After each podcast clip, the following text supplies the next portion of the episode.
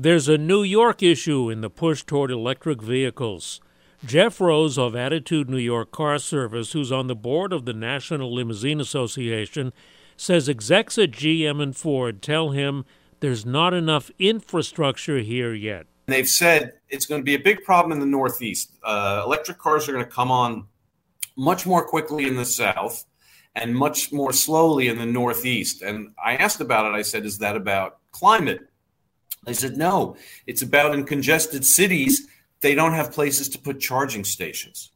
So even if you had the charging stations, you don't have the power generation nor the transmission infrastructure ready to support a significant number of vehicles going electric. And Jeff says the power grid can't handle it yet.